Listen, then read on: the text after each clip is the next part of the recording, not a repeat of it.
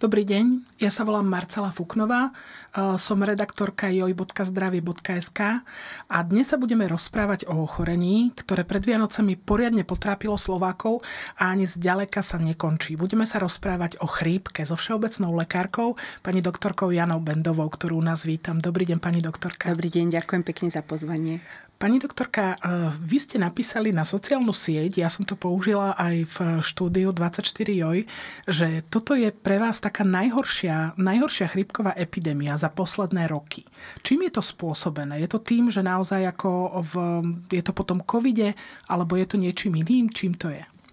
Áno, nazvala som to najhoršou epidémiou, ale nemyslela som tým konkrétne ten vírus chrypky, alebo že by tá epidémia chrypky bola nejaká vynimočná. Tá sa nám opakuje každých 4, 5, 6 rokov, čiže toto sme už zažili. Vynimočná je skôr tým, ako ľudia reagujú na tú chrypku, akí sú úzkostní, ako vyhľadávajú pomoc. Stretávame sa proste s tým, že tí pacienti nás oveľa častejšie kontaktujú ako pri tej ostatnej epidémii chrypky. Čiže je to tak, že sa ako keby viac boja o svoje zdravie. Viac sa boja a ako keby zabudli základné zásady zdravovedy, ako znižovať teplotu, čo si kúpiť na kašeľ. Možno tým, že boli 3 roky masírovaní médiami e, pri o, e, ťažkostiach respiračného charakteru kontaktovať ich hneď všeobecného lekára, tak im to tak nejak zostalo. Mnohí píšu, majú iba hodinu, dva príznaky a už píšu e-mail alebo volajú do ambulancie, čo majú robiť a pritom ani neskúsili znižiť si teplotu alebo dať si čaj. Keď teda hovoríme, že volajú do ambulancie okamžite a snažia sa zase tí ľudia napríklad odlíšiť, že či majú COVID alebo nemajú, robia si testy, zavolajú vám s tým, že pani doktorka, ja som sa otestoval, nemám COVID podľa a... testu a Alebo nie. toto vynechajú. o, tí ľudia už sú akoby unavení tým testovaním. O, stretávam sa čoraz viac s tým, že ľudia sa netestujú, nemajú doma testy, nechcú si ho ani urobiť na vyzvanie.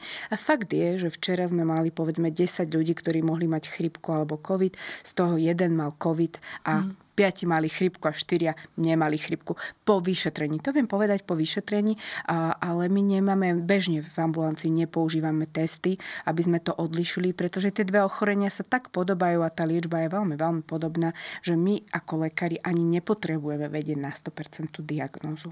Že tam možno, že naozaj sa to líši až pri tých komplikáciách, keby prišli. Keď ste hovorili o tom, že v, teda sa to až tak nepoužíva, ne, neodlišuje sa to na začiatku, mnohí ľudia si myslia, že majú chrípku a v skutočnosti ju nemajú. Je to tak?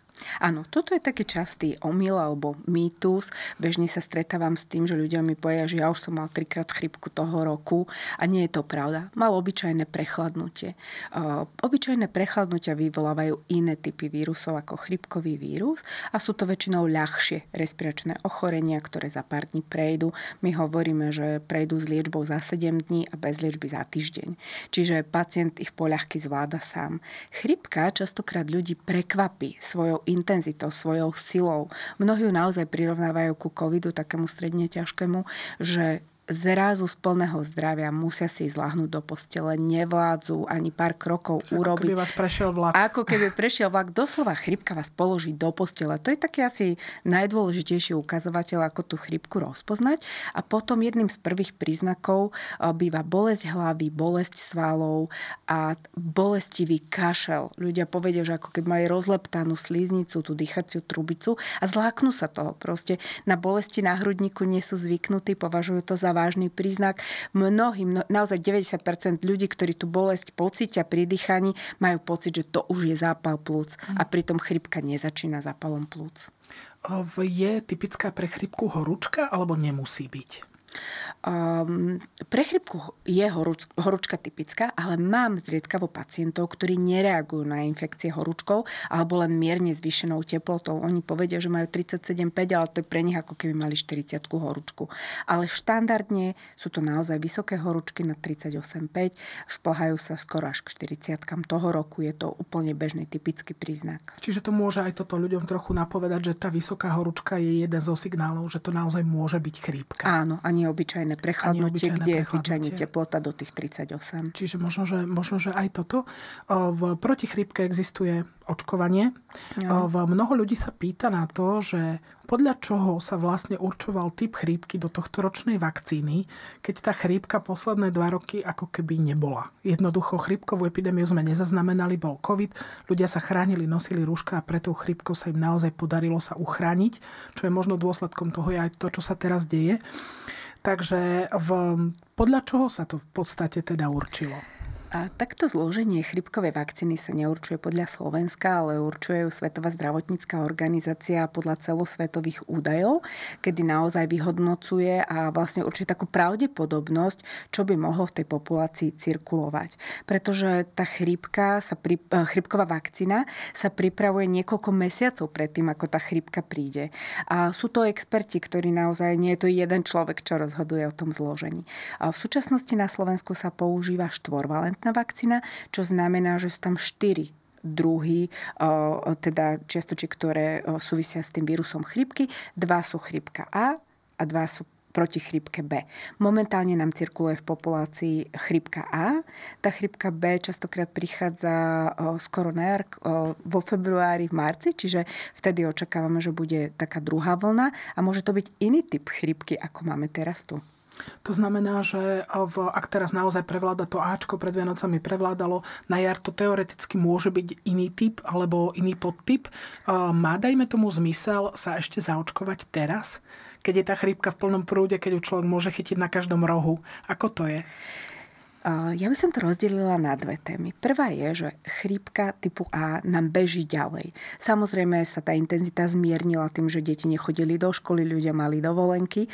Teraz, ako sa deti vrátia do škôl a ľudia do práce, znova sa tam tá chrypka rozbehne. Či až do charakteru epidémie nie je až tak ľahké predpovedať, závisí to od správania tých ľudí. Keď príde jeden chore, chorý kolega do práce s chrypkou a nákazí desiatich v open space, tak sa to bude šíriť ako lávina.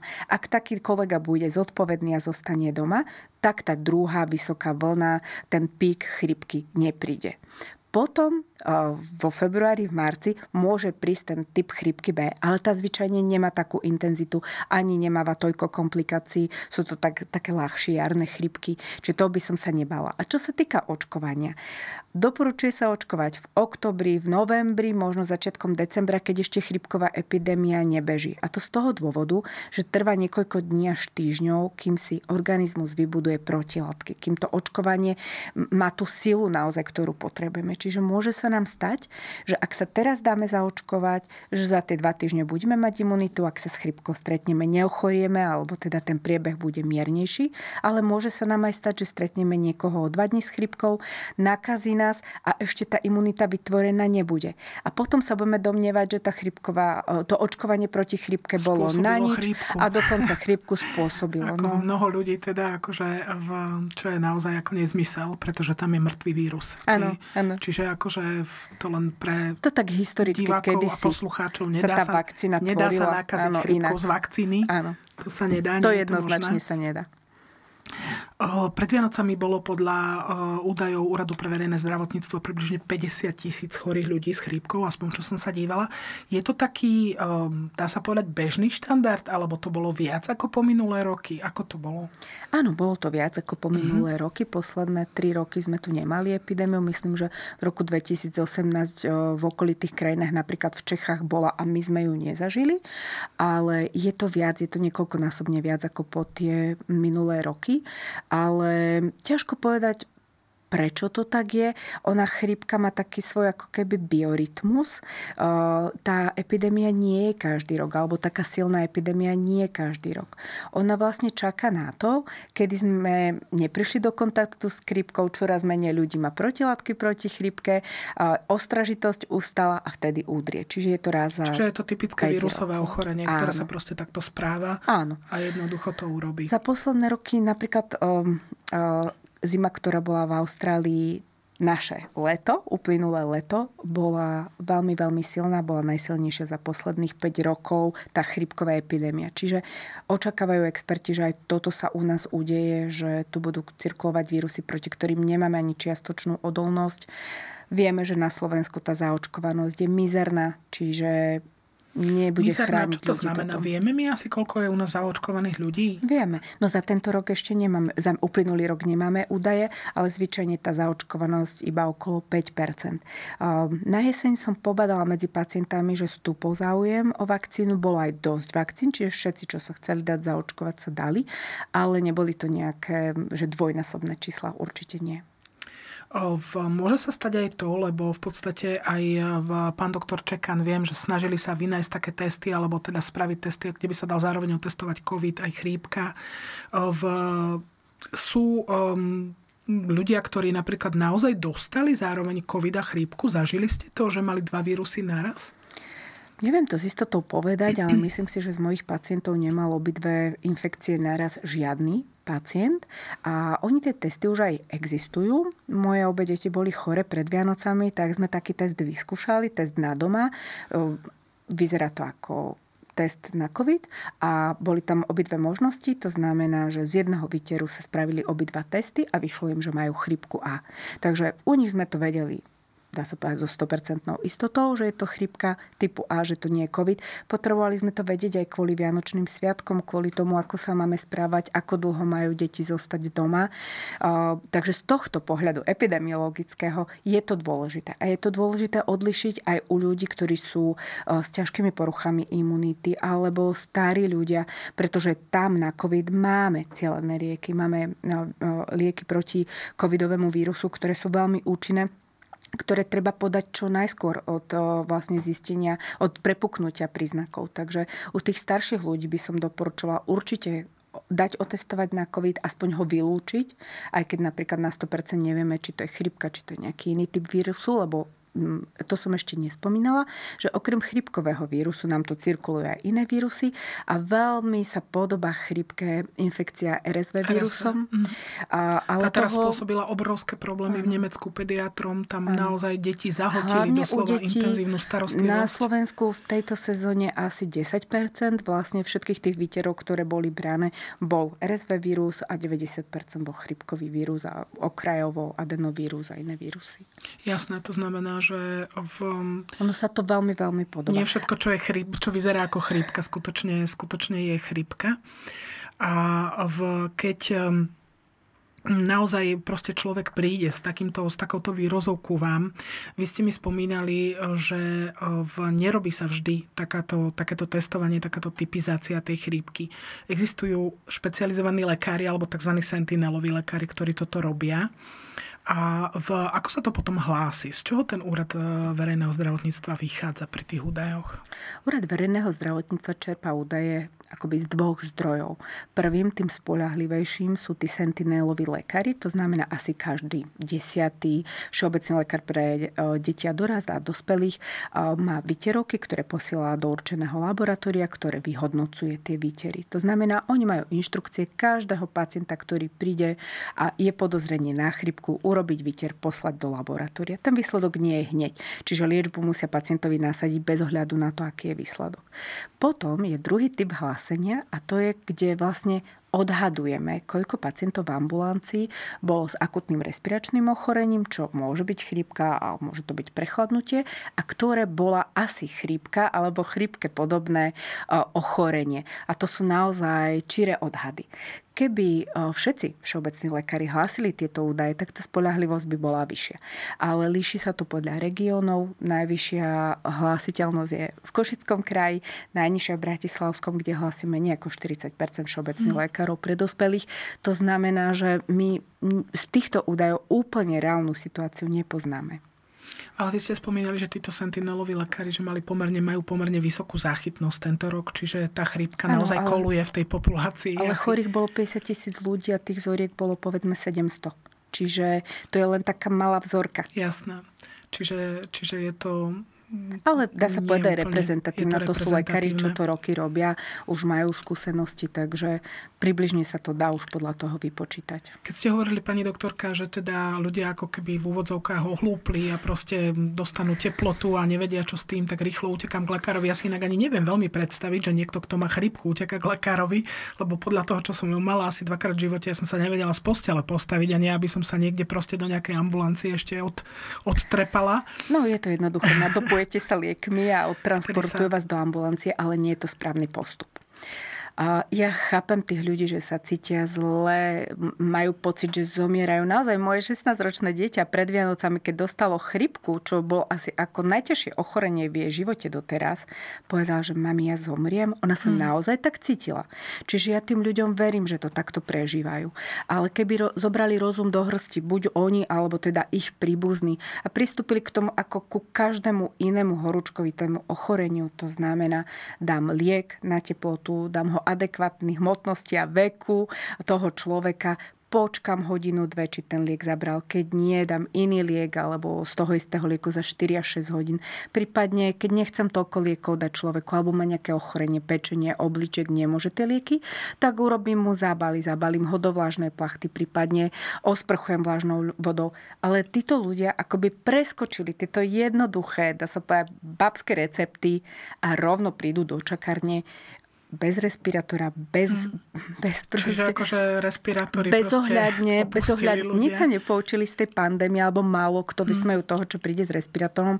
Pritom v ambulanciách sú stále respirátory povinné, ale poslednú dobu jediný, kto respirátor má v ambulancii som ja tí pacienti s kašlom a nadchou prídu proste tak bez ochrany. Áno, ľudia zase zabudli na to, že si treba umývať ruky, že treba vetrať. Jednoducho tieto základné opatrenia Ktoré im vyšumeli z hlavy. základ. A ja som dúfala, že ten COVID bude aspoň na niečo dobrý, že tá pandémia naučí ľudí, ako sa správať keď majú akutné respiračné ochorenie. Chrániť tých ostatných a chrániť seba, keď vedia, že majú nejaké ochorenie, napríklad cukrovku, tak vybrať sa na miesta, kde by chrípku mohli dostať, čo bol pred Vianocami napríklad nakupné centra, chrániť si tie dýchacie cesty, neriskovať. Je to, v tomto je to fakt podobné ako COVID. Je to kvapôčková infekcia. Je to kvapôčková infekcia, prenaša sa medzi ľuďmi, viac ohrozuje starých a chorých, tých s chronickými ochoreniami. Čiže mnohom tam podobnosti sú, ale ľudia akoby úplne inak pristupovali k tomu covidu a k tej chrypke. A tá chrypka tu bude ešte, prídu aj ďalšie ochorenia a tie pravidla zostávajú. Nie je až tak naozaj málo nebezpečná, lebo ako v, sú lekári, čo hovoria, že videli naozaj zomrieť aj mladých ľudí na chrypku. To znamená, že úplne bez rizika tých komplikácií to nie je ani u mladých zdravých ľudí. Áno. A... Hoci je to teda našťastie oveľa menej ako COVID. Áno. To zomieranie je zriedkavejšie, tie komplikácie sú zriedkavejšie, ale ja vydávam ľudí po chrypke, že sa im tak oslabí imunita, že potom idú z jednej infekcie do druhej a predtým taký problém Na toto sa nemali. mnohí stiažujú teraz aj rodičia detí, naozaj aj ľudia, ktorí sú chorí, že toto je ako keby také iné. Že skutočne idú ako keby z choroby do choroby. Nie je to také, že prestanú, že jedna respiračná infekcia skončí a majú dlhšie pokoj, ale ako keby sa to opakuje. Čiže to je dôsledok tej oslabenej imunity, dá sa to tak povedať? Áno, ale je to dôsledok viacerých vecí. Je to dôsledok napríklad toho, že sme tu mali protiepidemické opatrenia, ktoré boli veľmi dôležité, lebo by nám skolabovali nemocnice. Ale je to dôsledok toho, že ľudia robili home office, neprichádzali do kontaktu s tými vírusmi, s tými baktériami, deti zostávali doma učiť sa. To znamená, znamená, netrenovala sa tá imunita. Tá imunita potrebuje podnety, aby bola vytrenovaná, aby bola v dobrej kondícii.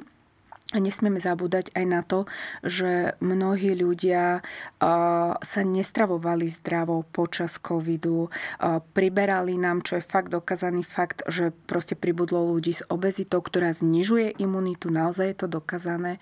A títo ľudia takisto trpeli vplyvom chronického stresu tým, že sa na nás valilo toľko negatívnych informácií, stúpli nám úzkostné stavy, depresie a to súvisí s imunitným systémom. Cez hormón kortizol, ktorý znižuje imunitu, to priamo súvisí. Čiže my sme vlastne tej chrípke vystavení takýto oslabení, dá sa dá povedať. Sa to tak povedať. A v, keď sme ho teda hovorili naozaj o tom, že skutočne s tými prvými základnými príznakmi neísť k lekárovi, naozaj zostať doma, znižovať si teplotu, snažiť sa to vyležať, lebo to je základ teda pri chrípke. Sú ale príznaky, pri ktorých by ten človek mal spozornieť, alebo jeho rodina a povedať si, že s týmto by som naozaj k tomu lekárovi mal ísť, že skúsme možno povedať, že čo je taký varovný signál už naozaj pre to telo, pre ten organizmus, že toto neignorovať. Ja by som povedala taký postup pre väčšinu ľudí a potom poviem pre tých, čo majú poruchy imunity, ťažké choroby. Takže pre väčšinu ľudí by som odporúčila liečiť sa 3 dní sám, samoliečbou. Ľahnúť si do postele, príjmať ľahkú stravu, mať dostatok spánku, ideálne prespať tú chrípku, dať si vitamíny, keď mám nadchu, dať si kvapky do nosa, keď mám kašel, sirup proti kašľu. Čiže takéto opatrenia, znižovať horúčku, ktorá je na 38,5, lebo treba pripomenúť, že zvýšená teplota má priaznivý vplyv vlastne na priebeh toho ochorenia, pretože jednak um, um, nabudí imunitu a jednak, ja tomu vždy hovorím, že uvári tie vírusy, mm. s ktorými telo bojuje, jednoducho spomalí ich množenie. To znamená, že je prospešná, netreba vnímať tú zvýšenú teplotu a horúčku ako nejakého nepriateľa. Čiže si netreba dávať pre 37 paracetamol okamžite? Ak sa človek naozaj cíti mm. mizerne, má silné bolesti hlavy a dá si niečo, aby si proste uľavil uľavil, áno, ale keď trošku vydrží, tak mu to prospeje, skráti mu ten priebeh. Ale Vráťme sa k tomu, že kedy by mal kontaktovať lekára. Ak 3 dní skúša toto sám, nedarí sa mu znižovať teplotu, stále sú vysoké horúčky a hrozí, že organizmus sa vyčerpa, vtedy treba kontaktovať lekára. Takisto kašeľ, ktorý sa nedarí zmierniť, ktorý ruší spánok, ktorý uh, sa zhoršuje, uh, keď človek pociťuje dýchovú nedostatočnosť, zle sa mu dýcha, má pocit, že nevie dobre udýchať alebo musí posediačky spať, to je takisto dôvod navštíviť lekára. A také najvážnejšie príznaky sú zmetenosť, taká otupelosť, apatia, nemočenie, pretože to sú známky dehydratácie už závažného stupňa a vtedy to treba riešiť, lebo to človeka ohrozuje.